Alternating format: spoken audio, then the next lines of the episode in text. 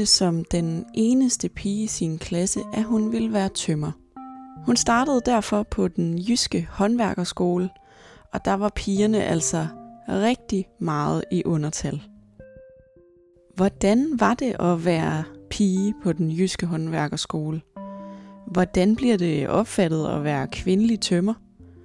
Og hvorfor er der ikke flere kvinder i håndværksfagene? Det har jeg spurgt Oline om. Oline hun er en del af Boss Ladies, en øh, forening, der kæmper for at fremme kvinder i håndværksfagene. De forsøger at vise piger, der står og skal vælge uddannelse, at der faktisk findes kvinder i de her fag. For som Oline hun siger, hvordan skulle man vide, at det kan lade sig gøre, hvis man aldrig før har set det eller hørt det? Du lytter til Stigma. Mit navn er Miriam Leander.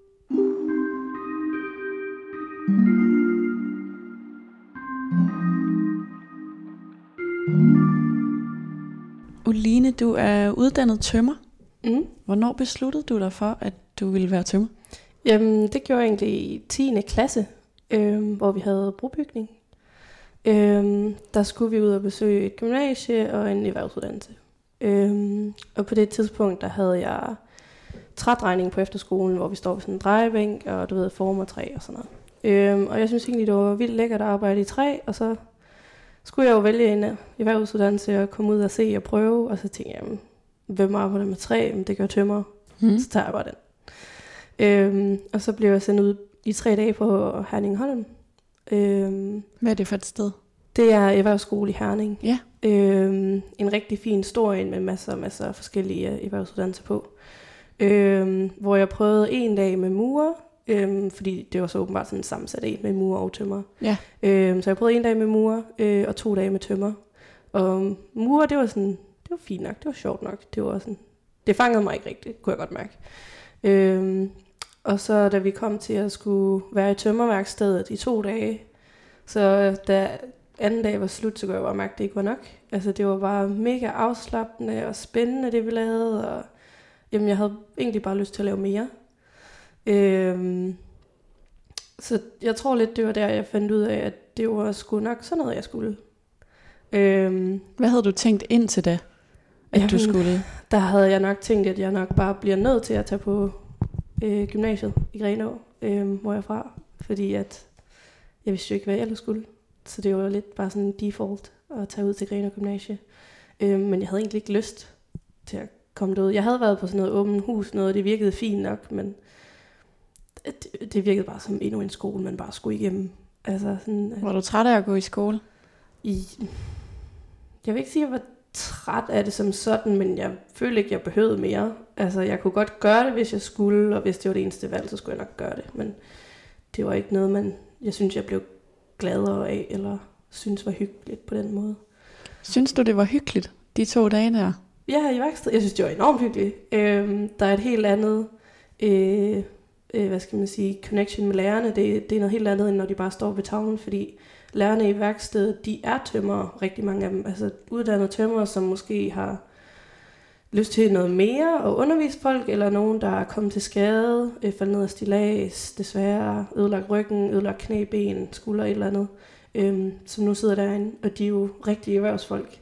Øh, så de ser ikke dem selv som underviser på samme måde.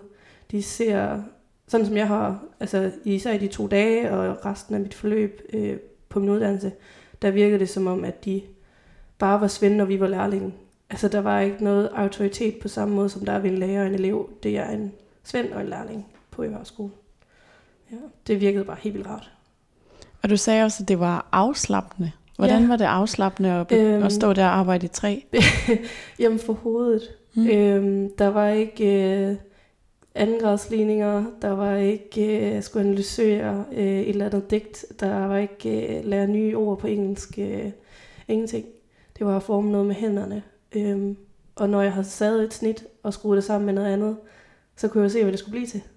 Og jeg kunne mærke på det, og jeg kunne lave om på det, og andre kunne se det. Øhm, og det var meget mere håndgribeligt og lige til. Og det var bare mega belønnende for sig selv, synes jeg. At efter du har været i værkstedet i 8 timer, jamen så, så har du et færdigt produkt, eller i hvert fald en del, der skal blive til et færdigt produkt. Øhm, så det var bare så altså lige foran dig realistisk til at tage at føle på, vidderligt til at tage at føle på. Øhm, det var bare, øh, ja, afslappende. Vidste du bare efter de to dage, det er det her, jeg skal? Ja, det tror jeg faktisk, jeg gjorde. Øhm, jeg vidste i hvert fald, at, at det var ikke længere gymnasiet, der var en mulighed for mig. Det ville jeg ikke blive tilfreds med. Det kunne jeg mærke. Altså, det havde jeg jo godt vidst, at jeg ikke ville være glad der, men jeg vidste ikke, at jeg ikke ville blive tilfreds der. Men det vidste jeg efter de to dage på erhvervsskole. Øhm, at det var simpelthen, det var ikke nok, og jeg skulle have noget erhvervsuddannelse. Så valgte jeg så at tage EUX, så jeg fik begge dele, øhm, hvilket jeg er glad for, men det var helt sikkert erhvervsdelen, jeg fokuserede mere på end gymnasiedelen under uddannelsen. Hvornår valgte du så øh, det, at du skulle på EUX? Øh, jamen, det gjorde jeg... Øh, det må have været lige omkring vinter i 10. klasse. Vi var, jeg mener, vi var på brobygning i efteråret. Mm. Øhm, fordi vi skulle vælge uddannelse, du ved, søge ind på gymnasiet eller erhvervsuddannelse og sådan noget. Det skal man jo i 10. klasse og 9. klasse. Øhm, så, så det var egentlig bare den proces, hvor vi sidder og skal melde os til på en eller anden uddannelsesguiden, eller hvad det, mm. det nu lige er, man Ja. det, men Ja. øh, hvor vi skulle melde os til. Øhm, så det gjorde jeg bare, og så valgte jeg EUX, øhm, så man også fik gymnasiet med, så tænkte jeg, at så, så kan man nemlig hoppe over. Hvis jeg ikke synes, det var noget for mig efter et halvt år, så kunne jeg bare hoppe over på et almindeligt gymnasie, og, og ikke have mistet noget tid. Øhm, så det var også lidt en, ja, en sikring på den måde, hvis nu jeg ikke kunne lide det alligevel. Øhm, det kunne jeg så heldigvis. Var der andre piger, du kendte, som tænkte det samme, altså som fik lyst til det samme, og, skulle, øh, og havde lyst til at vælge noget håndværksmæssigt? Øh, jeg kendte en fra hele min årgang på folkeskolen. Øh, for der var ingen piger på efterskolen. Altså både en fra 9. og 10. klasse, jeg kendte. Hun valgte at blive kok, øh, som hun også har fuldgjort. Altså været færdig med uddannelsen her i sommer. Men ellers så ingen ud af, jeg havde 30 i 9. klasse, og hvad var det, cirka 20 piger i min klasse eller øh, elever i min klasse på efterskolen. Så det var en ud af 50, der var det, jo 50 cirka. Som, ja. Gjorde du dig tanker omkring det, at du var den eneste pige, der gerne ville søge ind på tømmeruddannelsen? Mm, ikke rigtigt. øhm, jeg vidste jo, det jeg ville, så det var det, jeg gjorde. Øhm, men så da jeg stod der, så var det lidt noget andet. Øhm, jeg har altid bare gjort lidt det, jeg har lyst til, og det jeg ville.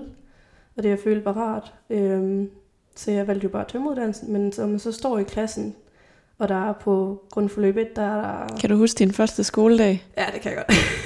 det kan jeg godt. Vi stod 18 elever, og vi var to piger. Øhm, og rimelig hurtigt så droppede hun ud, så det var bare mig. Til sidst på i min klasse, ja. Blev du venner med drengene? Ja, ja, altså lige i starten, så holder man selvfølgelig meget sammen pigerne og drengene. Og så bliver man jo også lidt nødt til at blande sig, når man er den eneste eller en af de eneste. Øhm, og det er jo ikke, fordi man ikke godt kan det. Det er bare... Det er lidt nemmere selvfølgelig at bare gå hen til pigerne og lave en lille pigegruppe, i stedet for at så gå hen til drengene. Især når man er sådan, hvad er det, 16, 17, et eller andet der. Ja, når man lige kommer ud fra 10. klasse. Var det en hård start? Mm, altså nu er vi heldigvis alle sammen nye til det hele. Øhm, så fagligt synes jeg ikke, det var hårdt, men socialt skulle man godt nok lige finde ud af det. Fra at gå fra en, en 10. klasse, hvor at over halvdelen var piger, til en, hvor, en klasse, hvor man kun er to piger til at starte med. Er det en anden sådan jargon i klassen, når der er så er mange det. drenge?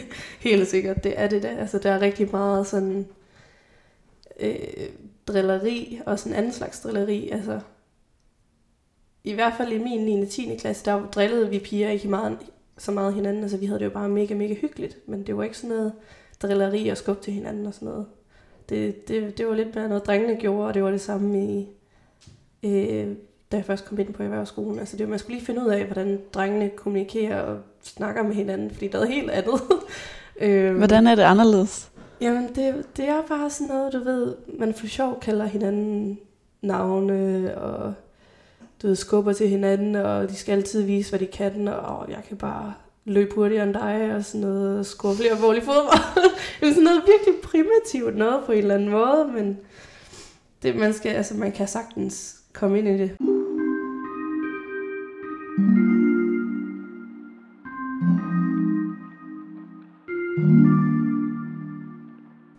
Synes du, at det var træls, at deres jargon var anderledes, eller var det okay, når du vendede dig til det? Mm, jeg synes ikke, det var træls. Man skulle bare lige finde ud af det, og så hvis man kunne finde ud af at være i samme jargon, så var man jo bare med. Øhm, men, men man skulle sådan tilpasse sig dem, også fordi man er den, der står udenfor, kan man sige, ved at være pige. Så skal man jo passe ind i deres, fordi du får jo ikke 17 drenge til at ændre sig for en pige. Så man må sådan ligesom smelte sig ind i deres måde at være på, på en eller anden måde, og så kommer man også med. Hvordan ændrede du på dig selv for at være med? Øhm, jeg tror, altså den der jargon der, jeg kan egentlig også godt lide efter noget tid. Jeg synes, det er mega hyggeligt, og det er jo aldrig ondt ment. Øhm, så det er jo altid sjovt, man gør grin med hinanden og sjov med hinanden og sådan noget. Men det var jo ikke noget, jeg gjorde før. Altså som jeg sagde, vi piger, vi hyggede os jo bare. Øhm, men der er lidt mere gang i drengene. Så jeg, altså, jeg skulle helt sikkert lige omstille mig på, og sådan også være lidt mere gang i mig, og, og svare igen og sådan noget. Øhm, det gjorde jeg ikke før, men det er der i hvert fald gjort nu. øhm, ja. Har det givet dig noget positivt at øh, lære mændenes jargon? Øhm, det synes jeg. Især fordi det er jo en mandedomineret verden, så det er jo, hvis man møder nye mennesker i den verden, og kan køre med på jargon med det samme, så kan de også godt se, at man ligesom er ligesom vant til det. Og man er ikke ny, og man er ikke anderledes, og man kan godt og sådan noget. Øhm, så det hjælper til at udstråle, at du hører til, fordi du er ligesom de andre. Øhm, så det har hjulpet mig på den måde. Ja. Hvor var det, du øh, gik på uddannelse henne? Det gjorde jeg på den jyske håndværkerskole i Hasten mellem Randers og Aarhus. Øhm, ligger sådan lige midt imellem. Mm. Øhm, rigtig, rigtig glad for den. Øhm, det har, jeg synes, det har været godt. Uddannelsesforløb og en god skole. Så. Og når det er en EUX, mm. så er det en blanding af gymnasie og erhvervsuddannelse, eller hvordan? Ja, øhm, den er strikket lidt forskelligt sammen på forskellige skoler, men der er selvfølgelig en, altså lovmæssigt en vis mængde øh, gymnasieundervisning, en vis mængde erhvervsundervisning, man skal have. Øhm, men for mig, der var det, jeg gik på skole i et helt år, grundforløb 1 og 2, hvor det var blandet øh, gymnasie og erhvervsuddannelse, og så man et halvt år ude i lærer, og så man et halvt år på skole. Og det er sådan, så fortsætter det i sådan to halve år, indtil man er færdig. Øhm, og jeg var cirka 8 timer i værkstedet hver uge, og så havde vi nok 8 timers øh, tømmerteori derudover. Øhm, og ellers så havde vi gymnasieundervisning, dansk, engelsk, matematik, fysik, kemi, sådan noget, ja. Var det svært at jonglere så mange bolde på en gang? Øhm, nej, for vi havde jo heldigvis ikke øh, oldtidskundskab, historie, sådan nogle rigtige humaniorer fag. Dem, de er jo dømt unødvendige, mm. øhm, fordi at det er ekstra. Det er jo ikke ligesom matematik på samme måde nødvendigt at have oldtidskundskab, som det er at have matematik. Øhm, så alle de sådan unødvendige i gåstegn, de var mm. sådan sorteret fra. Ja. Øh, så man havde jo ikke lige så meget gymnasieundervisning, som en almindelig gymnasieliv har. Øhm, og så var vi så heldige, at på den jyske, der har de ansat deres egne gymnasieelever, eller lærere, undskyld. Øh, og så har vi en hel bygning til EUX, både øh, tømmer og elektriker. Øhm, og så har vi vores helt egen lærer, så vi skal ikke over på gymnasiet lige ved siden af at have undervisning der. Øhm, som jeg ved, der er mange andre erhvervsskoler, der gør, øh, når, de, når de laver EUX. Øhm, Hvorfor tror du, det var en fordel, at I havde jeres egne Jamen, lærer? fordi så blev vi i vores egen klasse. Vi havde en ordentlig klasse, i stedet for at vi skulle deles op og være nogle gange i en erhvervsuddannelsesklasse og nogle gange i en gymnasieklasse. Øhm, så vi fik ligesom et meget tættere bånd, end man ellers ville have mm. gjort, når man bliver splittet op og skal ind i, puttes ind i nogle andre klasser engang imellem. Øhm, og så blev vi meget tættere med lærerne, og lærerne følte jo, at vi var en del af den jyske håndværkerskole, og at de ikke havde deres eget lille gymnasie. Øhm, der var rigtig, rigtig meget sammenhold. Øh, den jyske håndværker er en meget stolt skole, og har et rigtig godt øh, omdømme, og det prøver de at passe på, og det er de rigtig gode til. Øhm, så man, hvis man er ansat der, de er også meget stolte af at være ansat der. Så, øhm. Hvad tror du, det betyder for unge mennesker at have et godt socialt samvær på sin uddannelse? Det betyder det hele. Altså det gør, at hvis det er lidt hårdt i skolen, og man synes, at det har været hårdt i to måneder, så kan det hjælpe til, at man ikke dropper ud, og man ikke dumper, og hvis man siger, hvis man har et godt socialt liv i klassen, og man siger, prøv at gutter, jeg synes fandme det er svært lige at forstå det her fysik, eller øh, når vi tegner i vores tegneprogrammer til tømmerteori, så, så hjælper vi bare hinanden. Øhm, vi, har, vi havde et rigtig godt sammenhold i vores klasse. Vi har siddet op til klokken 2 om natten og hjulpet hinanden inde i klassen. Så sidder der 10 personer klokken 2 om natten i vores klasselokaler, fordi vi bare må gå derind. Det er en 24 timers skole. Vores studiekort, så kan vi lukke os ind i klassen og sidde der. Det lyder som om, at du er endt med at være fuldstændig med på lige vilkår Ja. øh, med alle dine klassekammerater, som mm. jo så har været drenge. Ja, det, Øh, det blev jeg til sidst. Hvor ja. lang tid gik der før, at du var Mm. accepteret fuldstændig som en del af klassen? Øh, jeg føler, det var to år. To år. Ja, og så havde jeg to år tilbage, hvor jeg bare var en rigtig del af klassen, kan man sige. Sociale og faglige. Og det tager fire år i alt. Ja, en EUX gør. Ja. Ja. En, en erhvervsuddannelse tømmer tager cirka 3,5. Hvordan var de sidste to år? De var gode. Dem kunne jeg godt lide. Jeg blev tættere og tættere med klassen, og vi tog efter skole tog vi på ture ud, og vi var i paintballpark og biografen, og øh, bare ude at spise, og vi tog ofte ned til Ry Sø og stod på øhm, paddleboards. Så havde vi lige et par øl med på paddleboardsene, og så sejlede rundt på søen. Øhm, så det var det de sidste to år. Det sådan, der kom jeg virkelig ind i det hele. Men jeg tror måske også, det var det der med, at jeg blev, og de kunne se, at jeg, jeg smuttede ikke bare. Så de kunne lige så godt acceptere, at jeg bare var der. Det gjorde de jo så heldigvis også. Er der noget med, at der er mange piger, der dropper ud? Ja, altså i hvert fald hvad jeg har set. Jeg kender ikke nogen tal overhovedet, men det jeg kunne se, der er der bare... Så lige en gang så møder man en, der går på H1, en pige, og så ser man aldrig nogensinde hende igen, når man kommer tilbage på skole. Øhm, og så, jamen hun var droppet ud, hun ville ikke alligevel, eller fordi at enten at firmaet ikke har været godt, eller at hun ikke har trives på skolen. Tror du, det er sværere at komme til at trives på skolen, når man er pige? Ja, det er det helt sikkert. Altså der er så mange små ting. Øhm, Nu siger du også, at du faktisk brugte to år på at komme rigtig Ja, ind i fællesskabet. Jamen, det gjorde jeg, og jeg brugte også de to år på at føle mig tilpas på skolen. Øhm, for når der er 800 elever på skolen, der sover, der er jo skolehjem på skolen, så der sover, jeg mener, omkring en 700, lidt over 700 elever om natten på skolen. Øh, hvis det ikke er helt forkert. Men noget af det stil. I hvert fald en mange hundrede elever. Øhm, og da vi var flest piger på skolen, det har nemlig spurgt om, hvor mange der var flest piger på skolen på én gang, der var vi 40 ud af måske 700 elever. Mm. Øhm, og så fordi man er der, du ved, fra 15 til 25-agtigt oftest, så er der jo alt muligt med, jamen, altså man går der rundt og kigger, hvem der er attraktive, og hvem man synes ser pæne ud, og når man så er de eneste, nogle gange måske 15 piger på skolen, ud af 700 elever, så bliver man kigget rigtig meget på og efter. Ikke fordi der er nogen, der råber efter en hele tiden eller noget, men du kan bare altid mærke øjnene, især i kafeteriet. Øhm, vi havde sådan, hvor borgerne, de sad selvfølgelig på rækker, og så havde vi sådan en gang ned, ned til døren, hvor man kunne gå ud. Og det føltes ligesom bare at gå på catwalk, når man går ned, gik ned ad den gang. Fordi, du ved, så hovederne de drejede sig bare i stolene øhm, efter en, når man gik ud af døren. Øh, så der er også sådan lidt nogle teknikker, man desværre får til vane med at gå midt i sin drengegruppe. Så er der ikke så mange, der kan kigge på en, og man føler ikke, at man bliver overvåget på samme måde, fordi så skal du jo kigge igennem drengene, inden man kan, de kan se en.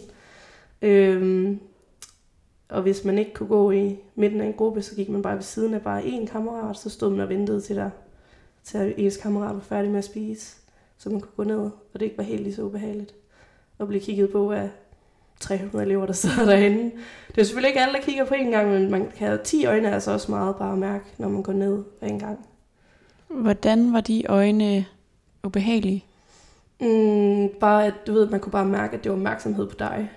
Altså, det var ikke nødvendigvis sådan, at det, det, det føles jo ikke farligt. Det var slet ikke, det er overhovedet ikke på den måde men det er bare opmærksomhed, man ikke har bedt om. Øh, og det er jo fordi, de kigger på en. Hvordan man ser ud, og hvordan man opfører sig, og sådan noget. Det er jo derfor, de kigger. Øhm, På din krop også? ja, ja, ja, ja, på den måde. Ja, de kigger jo ikke, prøver at kigge mig i øjnene. de kigger jo på, hvordan jeg ser ud, ja.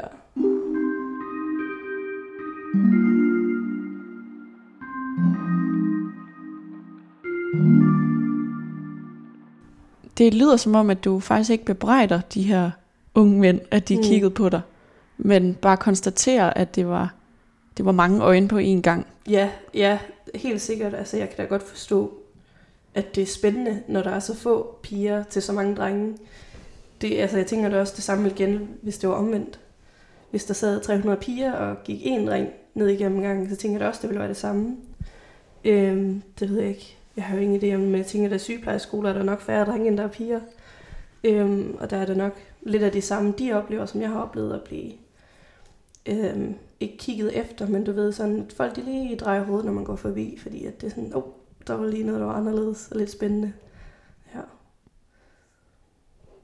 Tror du også, det er med til, at nogle piger dropper ud? Ja, helt sikkert. Altså, fordi du kan mærke det, når du går til morgenmad, du kan mærke, når du går til frokost, du kan mærke, når du går til aftenmad. Det er tre gange om dagen. Og det er kun i kafeteriet. Når du så går ned ad gangene, så er der også folk, der kigger. Øhm, når du går ned i caféen med dine drengevenner og går op i baren og bestiller, så er der også nogen, der kigger, fordi du står med ryggen til. Så der er automatisk også lige røven til. altså, der er bare ting, hvor der er så mange gange i løbet af en dag, bliver man kigget på. Øh, Har du følt dig seksualiseret på skolen? Mm, ikke generelt, men der har altid været enkelte personer, der har været ubehagelige. Altså sådan, som er gået, som har gjort bare mere end en kig. Altså det føles som om, at man kan nærmest høre, hvad de tænker, når de kigger på en, ikke? Øhm, så nogle mennesker har der da helt sikkert været. Har du haft nogle grænseoverskridende oplevelser? Ja. Øh, der var... Uh, jeg gik op ad en trappe på et tidspunkt, og så var der sådan en drengegruppe, tre drenge, der gik efter mig. Jeg skulle op på... Jeg var nede på først... På stueplanen skulle op på tredje sal. Øhm, og så, mens jeg går derop, så er det jo mig, der går forrest, og altid, når man går op ad en trappe, så røven ryster lidt, når man går op ad trapper og sådan noget. Og så, de gik ikke andet end fire skridt bag ved mig. Og der var, man kunne bare høre, de viskede, og bla bla bla. Og så prøvede jeg sådan at lytte efter, hvad de sagde. Øhm, og så kunne jeg bare høre den ene, den viskede til sin anden kammerat, eller til begge kammerater, at om han vidste godt, hvor jeg boede, fordi han havde hørt fra nogen i klassen, at de havde fortalt, hvor jeg boede, og hvad nummer på hvilket sal og sådan noget. Øhm, så man bare sådan, altså det er som om, det bare er en heksejagt. At man bare går op ad, man kan ikke engang få lov til at gå op ad en trappe, uden at folk skal snakke om mig, og hvor jeg bor, og jamen, de kunne bare banke på jo, og sådan noget.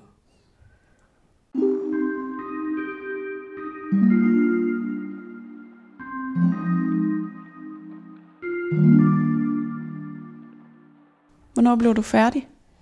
Jeg blev færdig i efteråret 21.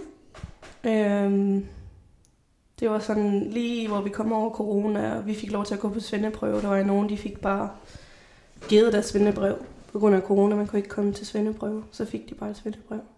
Øhm, eller de kunne vælge at vente og så få en rigtig svendeprøve. Øh, vi var så heldige, at vi bare skulle op til almindelig svendeprøve. Øhm, Hvad sker der til sådan en svendeprøve? Ja, men der har vi, der er vi på skole i seks uger, mener jeg der. Og så de første par uger, der er det bare sådan noget prøve, prøve, svindeprøve. Altså sådan finde ud af, hvad det egentlig er, og hvad der bliver spurgt om, og lave en lille rapport og sådan noget, og aflevere den og et lille produkt, og så, så kommer vi så ind, som om det var svendeprøve. Øh, det bruger vi først to-tre uger på. Og så de næste tre uger, der har vi et par uger til at lave vores rapport og vores fremlæggelse, øh, og sidde og tegne alle vores tegninger, vi skal bruge i værkstedet. Og så den sidste, øh, sidste halvanden uge, der har vi en uge, der er delt fra onsdag, den første uge til tirsdag i den sidste uge, hvor vi er i værkstedet. Og så får vi 37 arbejdstimer til at, at udføre vores produkt. Og så en eller to dage efter kommer vi op og fremlægger og er til den mundtlige svendeprøve. Øhm, og så om fredagen får vi vores bevis, eller også så får vi, bliver vi ringet op torsdag aften og får at vide, at vi er dummet. Åh, oh, hvordan føles den eftermiddag? Den er mega altså, intens, og alle de sidder bare sådan og kigger på hinanden, og kigger på deres mobiler, og sidder og sidder og sådan noget. Vi prøvede at, at distrahere fra det ved at, at gå i byen og spille bowling, mm. ud og spise, og så ind til Aarhus Å og feste. Ja. ja. ja. Men Hvornår får man så karakteren? det gør du, øh, når du får dit svendebrev. Det er sådan en sjov øh, måde, synes jeg, at gøre det på. Vi får at vide, at, eller vi ved jo så, at vi er bestået der øh, torsdag aften efter kl. 18. Øhm, og så fredag formiddag, så kommer man til dimension. Og så, øh, så får man egentlig bare at vide, du må sidde her med din familie. Vi har lavet bord til dig. Og så råber vi dig op, og så kommer du bare op, når vi råber dig op. Og så kan man åbne svendebrevet, og så får man karakteren. Ja, så siger de, hvad får, de siger, da jeg bliver råbt op, så siger de Oline, og så siger de enten antaget, det betyder bare, at du er bestået. Så kan du blive antaget med ros. Det mener jeg, så får man 10-10, altså 10 inden ved fremlæggelsen, og 10 for det produkt, du har lavet ude i værkstedet. Så kan man blive antaget med bronze.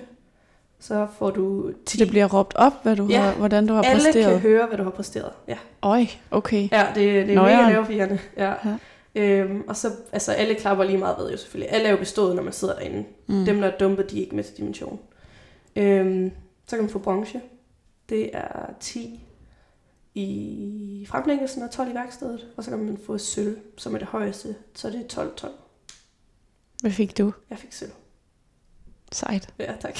Nej, det er sejt. Det er også, det er Hvordan mega, føles det, da det blev råbt op? Jamen, det er mega, mega fedt jo. Så du, for du har ingen idé, altså du har jo selvfølgelig skabt dig en idé om, hvad du tror, du får. Øhm, og så bliver man råbt op, Line, antaget med sølv. Og jeg var jo på vej derop, så jeg lavede lige sådan en halv stopskridt. Mm. Øh, fordi så hørte jeg jo antaget med sølv lige pludselig. Øhm, Var det ikke det, du havde regnet med? Nej, jeg havde, jeg havde troet, at, at jeg vidste godt, det var et godt produkt, jeg havde lavet. Øhm, fordi jeg synes det var pænt, og jeg kunne lide det og sådan noget, men jeg vidste ikke, om det var nok til at få 12. Øhm, det var det jo så. Øh, så Hvad var jeg, det, du havde lavet? Øhm, ja, nu bliver jeg lidt tømmerteknisk. Det må du gerne være. ja, øh, men jeg fik stillet opgaven, at jeg havde et sommerhus, og så skulle jeg lave hjørnet af et sommerhus med en kel og en dør, og så skulle jeg kun fokusere på det udvendige. Så jeg skulle lave tag, og jeg skulle lave facadebeklædning, sætte dør i. Okay, hvad betyder kel? Det er i en tagkonstruktion. Den kan laves på mange forskellige måder. Øhm, men man kan tænke det lidt på sådan en, en gård, hvor der er en elbygning. Øhm, så i det hjørne, der vender, altså det indvendige hjørne, op på taget, der ligger der sådan en skotrende, hedder det. Altså man kan sige, det er en tagrende i taget. Der kan man sådan ofte se, der lige ligger et stykke blik øh, inde i hjørnet. Nedenunder det, der er der øh, et stykke tømmer, som er formet til, at det passer med tagets grader og tagets hældning. Øhm, og, og det stykke tømmer, det hedder en kel. Er det svært? Ikke når du ved, hvad du laver. Det lyder svært, når Ja. jeg sidder... altså, det, øhm, Ja. vi, vi tegner jo på computeren først. Øhm, og så, så skal man jo bare kunne holde styr på sin tegning og se, hvad det er, der foregår på den. Øhm, og så er det ikke svært. Men hvis du ikke helt sikker på, hvad der foregår, så kan du meget, meget hurtigt lave, lave fejl. Øhm, Hvad skal man kunne? Altså, hvad skal man være god til for at blive en rigtig god tømmer? Øh, lytte. Vær tålmodig, fordi du, kommer ikke til at lave det rigtigt første gang. Så skal man være opmærksom på detaljer, og ikke være ligeglad med, om det er lavet ordentligt.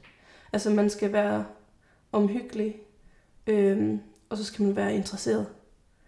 Det er der rigtig mange, der hopper fra på, det er, at det var ikke lige spændende nok alligevel.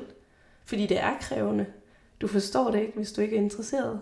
Øhm, så ja, det kræver bare, at man, man er interesseret i selve faget, og man har lyst til at lære om det. Øhm, fordi så skal du nok lære det.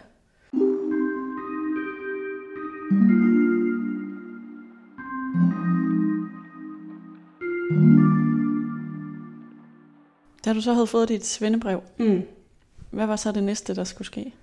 Øh, jamen, jeg havde altid haft en drøm om at rejse med mit håndværk. Øh, og der fandt jeg et rigtig godt rejsebureau, øh, hvor det er netop det, de gør. De sender håndværkere til udlandet, Australien, New Zealand og Canada. Øh, men jeg kunne ikke komme afsted på grund af corona. øh, fordi jeg ville rigtig gerne til Australien. Øh, men da jeg blev færdig i september, slut september, der havde de stadig ikke åbent i Australien. Så jeg arbejdede i Danmark i det firma, jeg blev udlært i. Der arbejdede jeg i en tre måneder. Øh, og så holdt jeg i slutningen af december. Øh, der gik på juleferie, da jeg sagde op i mit firma. Øh, fordi at så satsede jeg på, at jeg kunne komme til Australien, fordi de havde nemlig, jeg tror det var i det starten af december, der havde de meldt ud, at de åbner for nogle grupper Mm. til at få lov til at få visa til Australien. Og der var håndværker en af de grupper, fordi de mangler håndværkere. Så det ringede rejsebureauet jo selvfølgelig og sagde, og vi fik det hele sat i gang. Og så midt i januar, der kom jeg til Sydney, Australien, ned for at arbejde som tømrer. Og hvad skulle du lave i Sydney? Øhm, jamen, jeg lavede alt muligt tømmerarbejde. Øhm, de arbejder lidt anderledes. Altså, slutproduktet ser meget ud ligesom vores, men processen er lidt anderledes, fordi deres materiale er meget anderledes. Øhm, men jeg kom derned, og jeg har arbejdet på små husrenoveringer, øh, huse, hvor der er betalt 100 millioner for at få det til at stå færdigt, har jeg også arbejdet på. Sådan noget bevarings, øh, bevaringsværdigt noget. Øhm, og jeg har været på sådan nogle rigtige lortesager, hvor vi blev fjernet igen, fordi arbejdsmiljøet var for ringe. Og jeg har ja, bygget nye hus, øhm, renoveret. Vi renoverede rigtig meget. Der er rigtig mange gamle bygninger i Sydney. Øhm, og så endte jeg med at blive ansat ved Sydney Operahus. Nej, hvor Øhm, vildt. der havde jeg været i et par uger og hjulpet dem, øhm, bare en lille smule, så de kunne blive færdige med en udstilling. De skulle have nogle folk ind til at kunne blive færdige. Og så når der er gået en uge efter vi var færdige, så ringer de mig op og spørger, om jeg ikke vil fuldtidsansættes i deres værksted, og så sige mit job op, som jeg havde på det tidspunkt. Nej, hvor sindssygt. Ja, det var, det var mega fedt. Så jeg endte med at være fuldtidsansat ved Sydney Operahus og øh, være i deres værksted nede i Midtbyen og lave øh, kulisser til de forskellige operer og reparere de, du ved, rejsende operakulisser, der kom ind og sådan noget. Ja. Hvor længe var du så der? Der var jeg i, i to måneder, tror jeg. Øhm, ja, sammenlagt. Fordi jeg var, jeg var kun ude at rejse i et halvt år, så det, det gik lidt hurtigt det hele. Øhm, fordi jeg ville også godt køre rundt i Australien, så det gjorde jeg i halvanden måned. Så det hele skulle lige passe med, hvad man kunne nå og sådan noget. Men jeg nåede at arbejde for Sydney Operahus i to måneder. Hvad tog du med hjem fra Australien?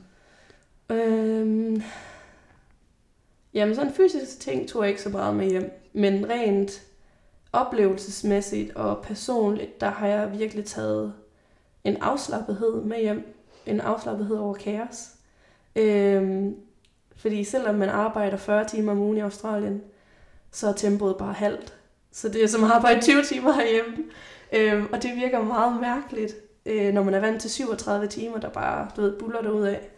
Øhm, så en afslappethed med kaos er jeg blevet vant til, og, og med ikke at lave noget. øhm, så jeg synes selv, at jeg er blevet sådan roligere i sind af at have prøvet en anden kultur, en anden måde at arbejde på, en anden måde at gøre ting på. Øhm, og så har jeg taget nogle venskaber med hjem, heldigvis. Øhm, Mødte du andre kvinder, der var tømrere? nej, det gjorde jeg desværre ikke. Øhm, på Operahuset var der nogle kvinder, der lavede øhm, rekvisitter. Ja. Øhm, så det var sådan lidt det tætteste, jeg kom på det. Øhm, men ja, nej, jeg mødte desværre ikke andre kvinder, der var tømrere. Det, de er svære at komme, komme til. Ja. Du har en hammer? Ja. Tatoveret på armen. ja, det har jeg. Hvorfor har du det? Øhm, jamen, det var sådan, da jeg blev færdig som svend, så tænkte jeg, at jeg skulle have et eller andet for at sådan, du ved, sådan en milestone i Ja. livet lidt. Øhm, så den fik jeg tatoveret sådan en lille hammer over albuen. Og så vender den sådan, at hvis jeg har en hammer i hånden, så sidder den sådan lille hammer med. Ja, det kan jeg godt se. øhm, hvilket jeg synes var lidt sjovt, når man nu skulle Det er det da også. Ja. Øhm, så det er egentlig bare for, at ja, den har jeg brugt lidt for, at, at det betyder virkelig noget for mig, så jeg har fået den tatoveret. Og så er den jo ikke mere end et, en 3-4 cm. Øhm, men øh, den er bare hyggelig, synes jeg. Og fordi det har været sådan en stor del og betydende del i mit liv indtil videre.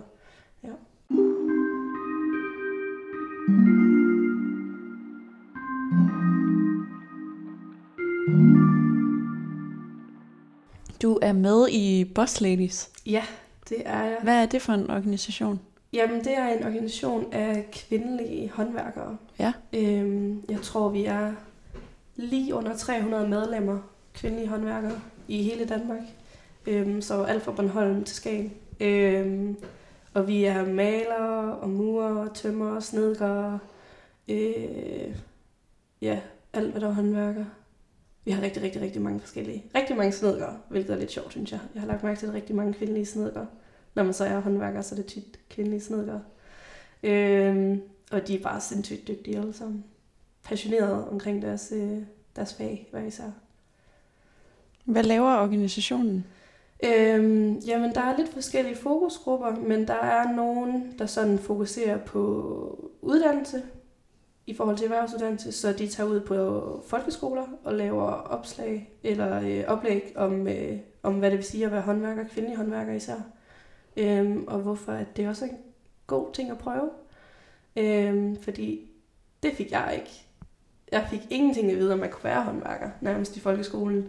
Men at de tager ud sammen med to til tre kvindelige håndværkere og, og laver sådan en hel dag i, jeg tror det er vist omkring 6. og 7. klasse øh, så de også får øjnene op, for det kan man. Og så er der nogen, der bare er der for at support os. Altså hvis vi kommer med noget fra, fra arbejdspladsen, som vi er ikke helt sikre på, hvad vi skal gøre ved. Øhm, det kan være noget sexistisk, og det kan også være noget sådan noget som bare, at der ikke findes arbejdssko i de største 37. De stopper ved 39. Så hvis man har 38 i sko eller 37, så kan du ikke få arbejdssko. Øhm, sådan noget kan også være noget, vi snakker om. Øhm, ellers så er der også øh, der er rigtig mange øh, firmaer og øh, leverandører, der også tager fat i dem for at lave oplæg til os, øhm, som sådan lidt en lille treat eller belønning til os. Øhm, vi har for eksempel været ved Karl Ras over på Sjælland, øhm, hvor vi havde et oplæg om noget øh, sikkerhed med, øh, hvad hedder det, med hjelme og glas og masker og sådan noget. Øhm, og så har vi bare en hel der, dag der, og så reklamerer de jo sig selv til os, og de fandt også to øh, sponsorer, eller øh, er også piger til at sponsorere deres arbejdstøj øh, på Instagram og sådan noget.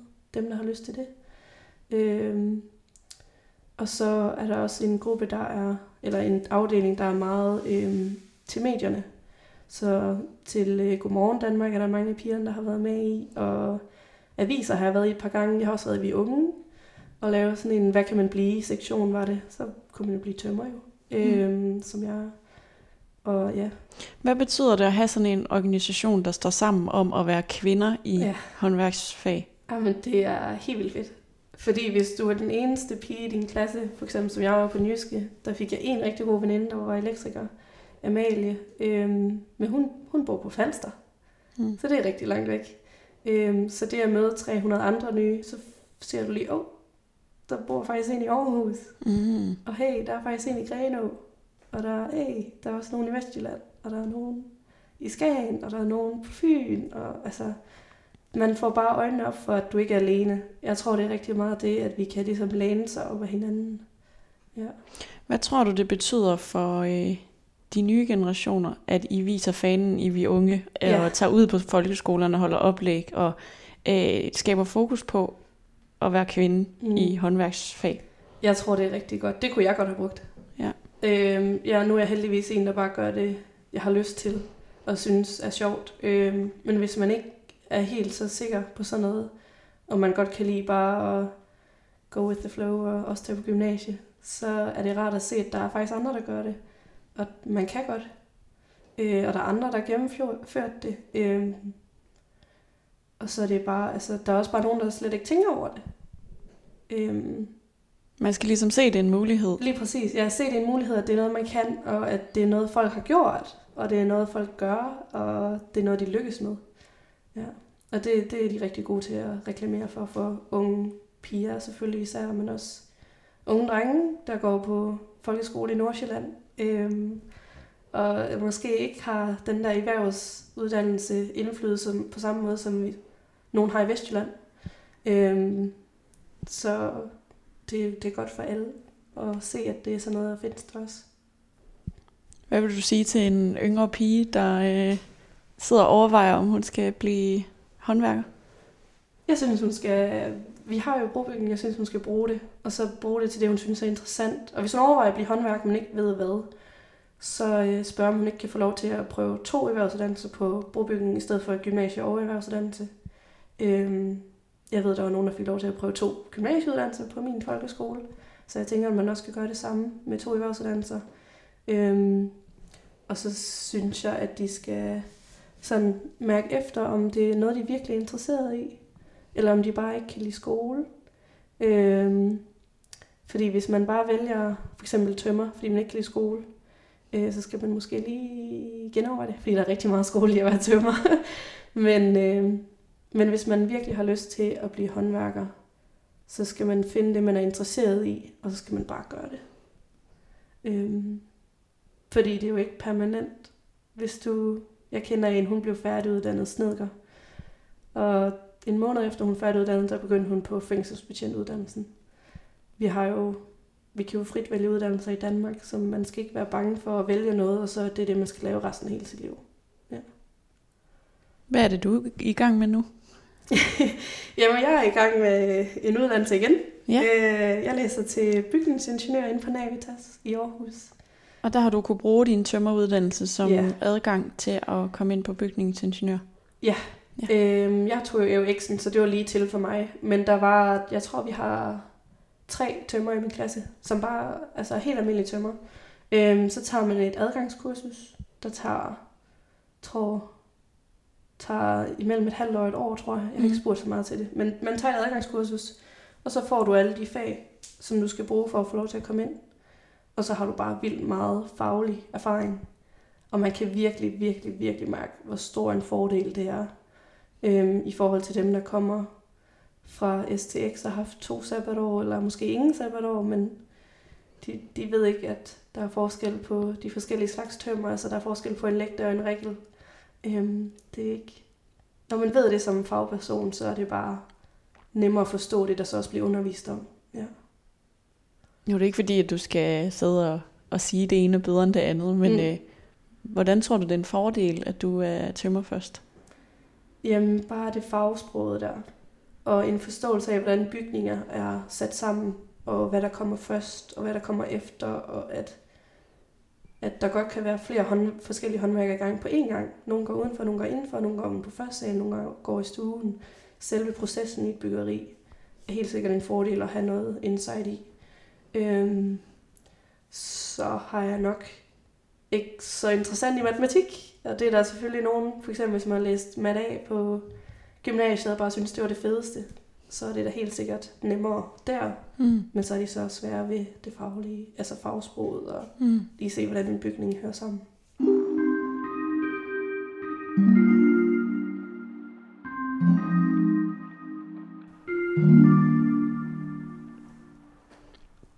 Hvordan reagerer folk, når du siger, jeg er tømmer?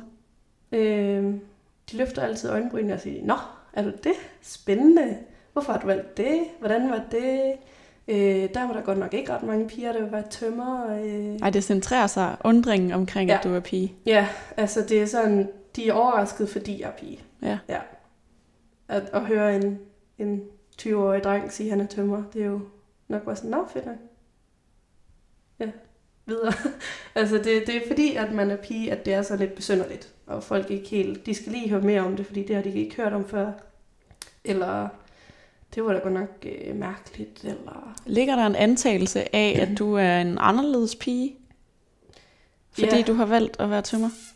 Jeg tror helt sikkert, der ligger en antagelse af, at jeg ikke er lige så feminin.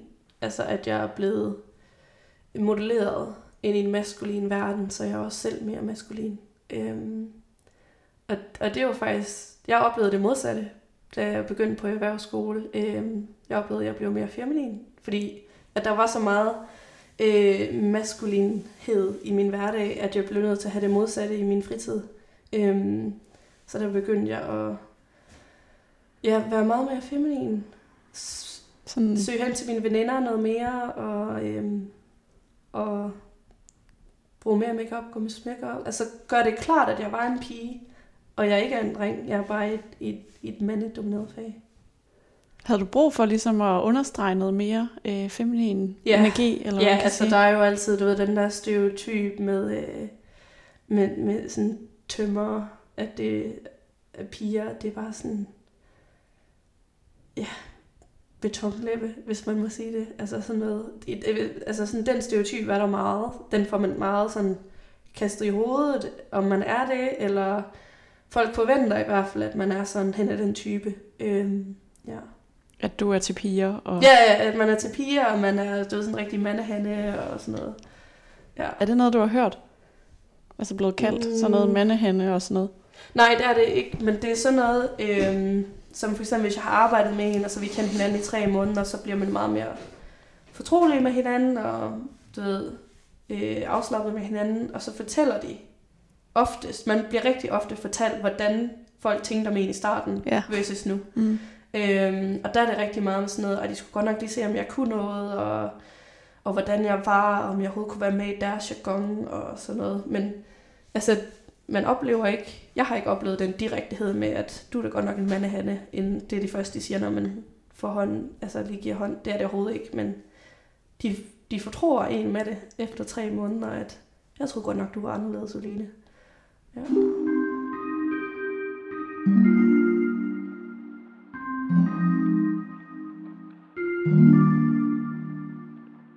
Hvordan får vi flere kvinder ind i håndværksfagene?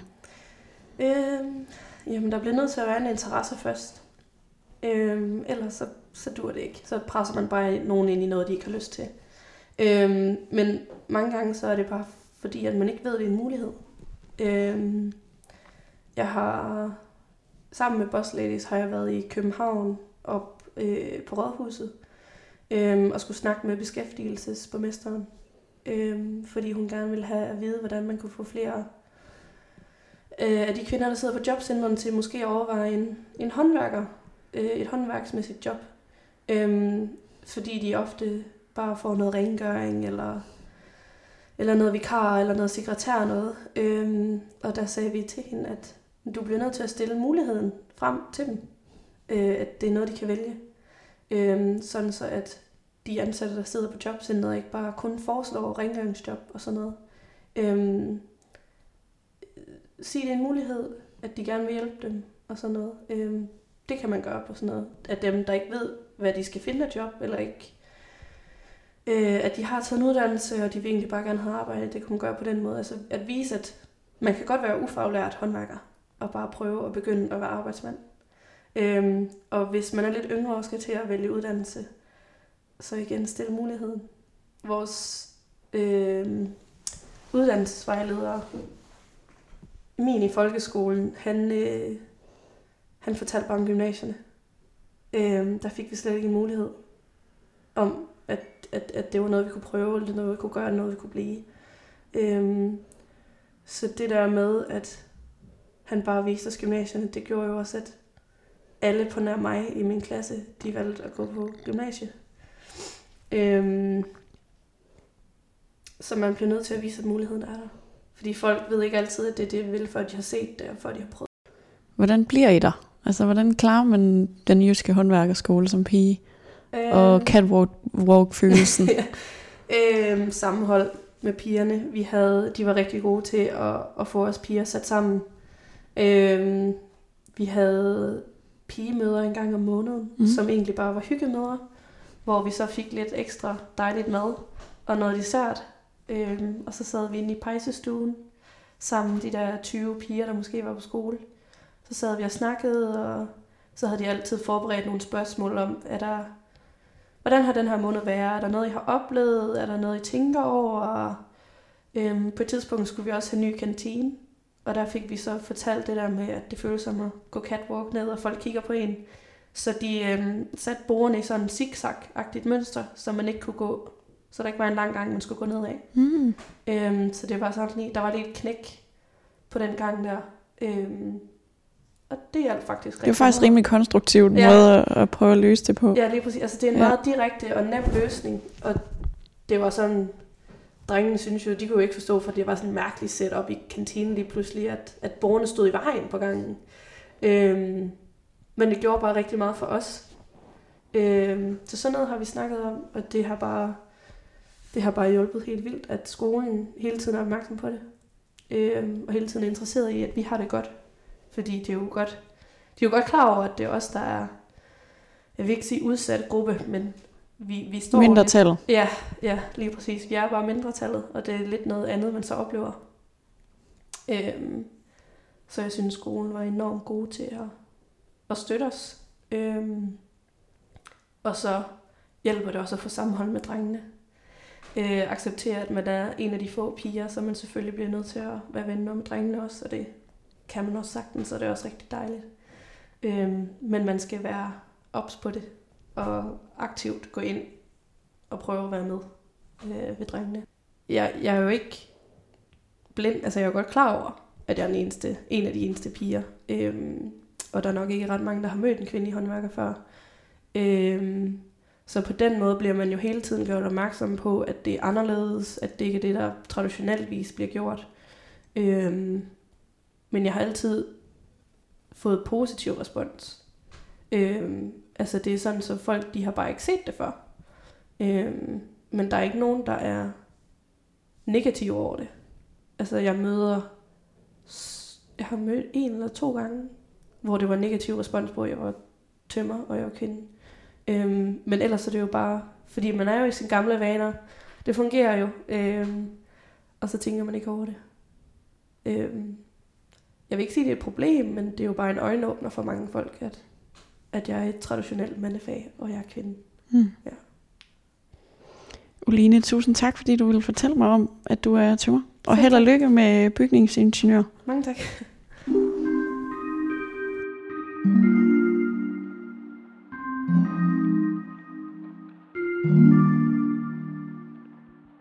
Du har lyttet til en episode af Stigma. Du kan altid gå ind og finde flere stigma-fortællinger i din foretrukne podcast-app. Hvis du kan lide mit program, så kan du også gå ind og trykke abonner på podcasten, så de nye episoder automatisk dukker op i dit feed. Følg også med inde på Instagram på profilen stigma underscore univers. Her der er det muligt i weekenderne at stille spørgsmål til de tidligere medvirkende, som du så får svar på i en podcast. Tak fordi du lytter med. Stigma-programmerne er tilrettelagt og produceret af mig, og jeg er også din vært. Mit navn det er Miriam Leander.